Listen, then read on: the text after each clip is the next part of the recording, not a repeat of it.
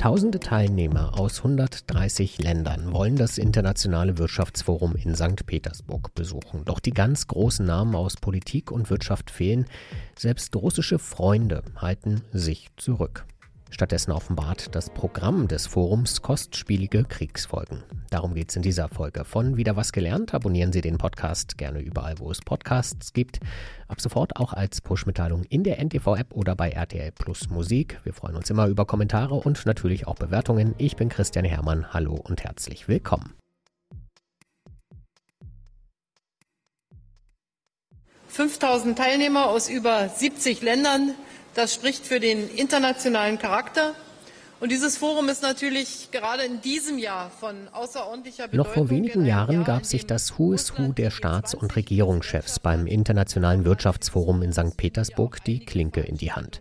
2009 war die damalige Bundeskanzlerin Angela Merkel Stargast beim russischen Davos. Ihre Rede hielt sie mit dem russischen Präsidenten Wladimir Putin an ihrer Seite auf der Bühne. Die russische Annexion der Krim änderte auch nichts daran. 2018 noch schauten der französische Präsident Emmanuel Macron und der inzwischen ermordete japanische Premierminister Shinzo Abe vorbei und im Jahr darauf gab sich der chinesische Staatschef Xi Jinping die Ehre.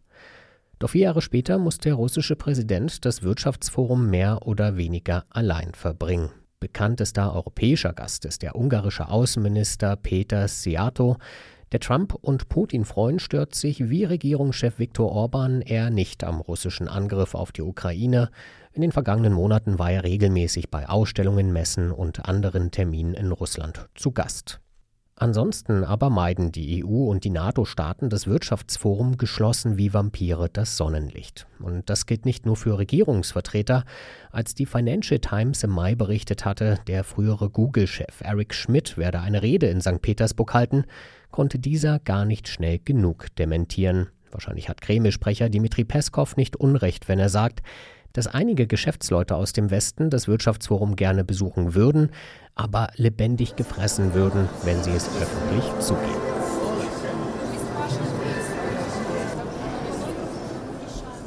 Doch nicht nur der Westen glänzt in St. Petersburg mit Abwesenheit. Die Organisatoren des Forums sprechen auf ihrer Webseite von mehr als 17.000 Teilnehmern aus 130 Ländern. Die ganz großen Namen auch von neutralen oder sogar verbündeten Staaten fehlen allerdings. Unter anderem verzichtet Putins vermeintlich bester Freund Xi Jinping auf die Reise nach St. Petersburg. Lula da Silva, der NATO-kritische Präsident von Brasilien, hat ebenfalls abgesagt genauso wie der kasachische Staatschef Kasim Shomat Tokayev. Er war im vergangenen Jahr neben ostukrainischen Separatisten, dem belarussischen Staatschef Alexander Lukaschenko und den Taliban noch der mit Abstand prominenteste Gast in St. Petersburg. Zumindest diese Absage wird Putin aber verkraften können. Schließlich hatte Tokajew seinen Auftritt vergangenes Jahr dafür genutzt, um den russischen Präsidenten auf der Bühne bloßzustellen. Neben Putin sitzend erklärte Tokajew nämlich überraschend, dass Kasachstan die selbsternannten Volksrepubliken Luhansk und Donetsk anders als Russland nicht als Staaten anerkennen wird. Wir nicht Taiwan, nicht Kosovo, nicht Abkhazien. ни Южную Осетию, ни Абхазию. И, по всей видимости, этот принцип будет применен и в отношении квазигосударственных территорий, коими, на наш взгляд, являются Lugansk и Donetsk. Die Liste der Gäste beim selbsternannten russischen Davos ist ernüchternd. Die Financial Times hatte bereits im Mai gemeldet, es habe sich aus dem Ausland kein einziges wirklich prominentes Kabinettsmitglied angemeldet, selbst aus Ländern, die Russland als Freunde betrachtet. Ein Blick ins offizielle Programm bestätigt die Aussage, am großen Russland-China-Panel nehmen insgesamt elf Gäste teil, von denen kommen aber nur drei aus der Volksrepublik und einer von ihnen schaltet sich auch noch online zu. Ganz ähnlich sieht das Programm für Brasilien aus, dem größten russischen Handelspartner in Südamerika. Nur drei brasilianische Gäste beteiligen sich an der neunköpfigen Diskussionsrunde, zwei von ihnen vom heimischen Computer aus. Nicht einmal die Vereinigten Arabischen Emirate, die in diesem Jahr immerhin das offizielle Gastland der Veranstaltung sind, entsenden ihre wichtigsten Vertreter nach St. Petersburg. Das Internationale Wirtschaftsforum macht deutlich, wie einsam es global um Wladimir Putin nach seinem Angriff auf die Ukraine geworden ist und wie problematisch die Lage auch für Russland selbst ist. Der Krieg wird im Programm zwar namentlich nicht erwähnt, ist aber allgegenwärtig. Zum Beispiel beim Panel Rückkehr nach Russland, das Potenzial von Landsleuten für die regionale Entwicklung. In der Beschreibung ist die Rede von signifikanten internen Herausforderungen, denen sich Russland stellen müsse, vor allem demografischen, wie es heißt. Das sollte nach fast anderthalb Jahren Krieg niemandem im Kreml überraschen.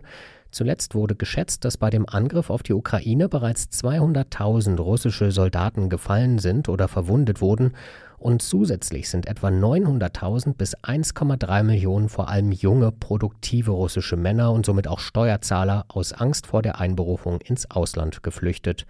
Das treffe die russische Wirtschaft viel schwerer als die westlichen Sanktionen, sagt Politologe Alexander Liebmann von der Freien Universität Berlin. Also weil Sanktionen haben natürlich langfristig wichtige Effekte wegen des Zugangs zur Technologie, aber kurzfristig hat Russland Sanktionen ziemlich gut verkauft.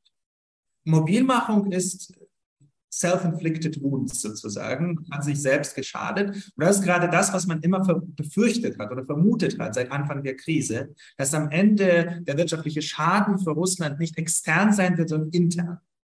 Russland braucht dringend nicht nur neue Soldaten, sondern auch Arbeitskräfte, Geldgeber und Investitionen. Im Programm werden mehr als 140 Veranstaltungen aufgeführt, die einen Einblick in den Zustand der russischen Wirtschaft gewähren.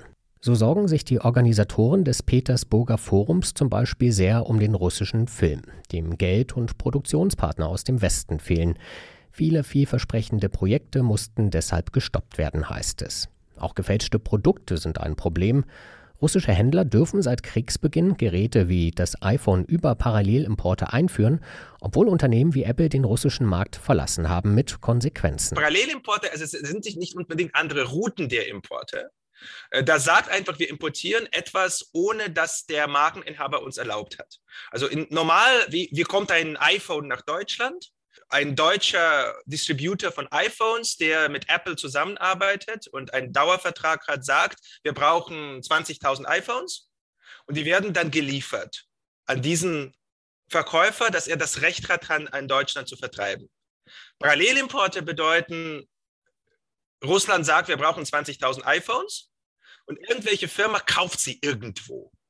Nicht unbedingt bei Apple und auch wenn bei Apple, bittet Apple überhaupt nicht um Erlaubnis, das in Russland zu verbreiten.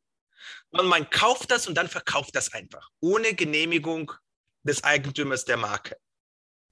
Diese Legalisierung von Parallelimporten könnte eine Einfuhrschwemme von gefälschten Produkten verursachen und russische Verbraucher Milliarden kosten, so wird im Petersburger Programm gewarnt. Der gesetzeswidrige Handel hat sich ungebremst ausgebreitet und den russischen Markt erobert. Doch der freiwillige Rückzug vieler westlicher Marken eröffnet auch neue Möglichkeiten, wie es in einem weiteren Programmpunkt heißt. Tausende russische Unternehmen könnten die entstandenen Lücken jetzt besetzen und in Zukunft zweistellig wachsen.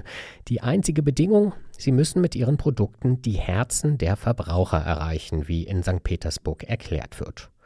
Und an diesen Verbrauchern soll es in Zukunft nicht mangeln, obwohl Hunderttausende Russen beim Angriff auf die Ukraine gefallen oder deswegen geflüchtet sind. Denn aus dem Brain Drain sei angeblich längst ein Brain Gain geworden, wie die Organisatoren in einem weiteren Programmpunkt verkünden. Ausländische Investoren und Fachkräfte, vor allem aus Europa, warten ungeduldig darauf, in Russland investieren oder dorthin auswandern zu können. Sie erkennen nicht nur das wirtschaftliche Potenzial, heißt es, sondern auch das gesellschaftliche. In Russland ist es möglich, traditionelle Familienwerte und Moralvorstellungen zu bewahren. Doch noch sei der Einwanderungsprozess bürokratisch und kompliziert. Zudem würden viele Russen Migranten als Bedrohung wahrnehmen. Wie können wir unsere Perspektive verändern und sie als Chance begreifen, fragt man sich im Petersburger Programm. Vielleicht können die Gäste aus China, Brasilien und den Vereinigten Arabischen Emiraten helfen, denn dort kennt man sich mit Einwanderung aus. Das war wieder was gelernt. Ich bin Christian Hermann. Tschüss und bis zum nächsten Mal.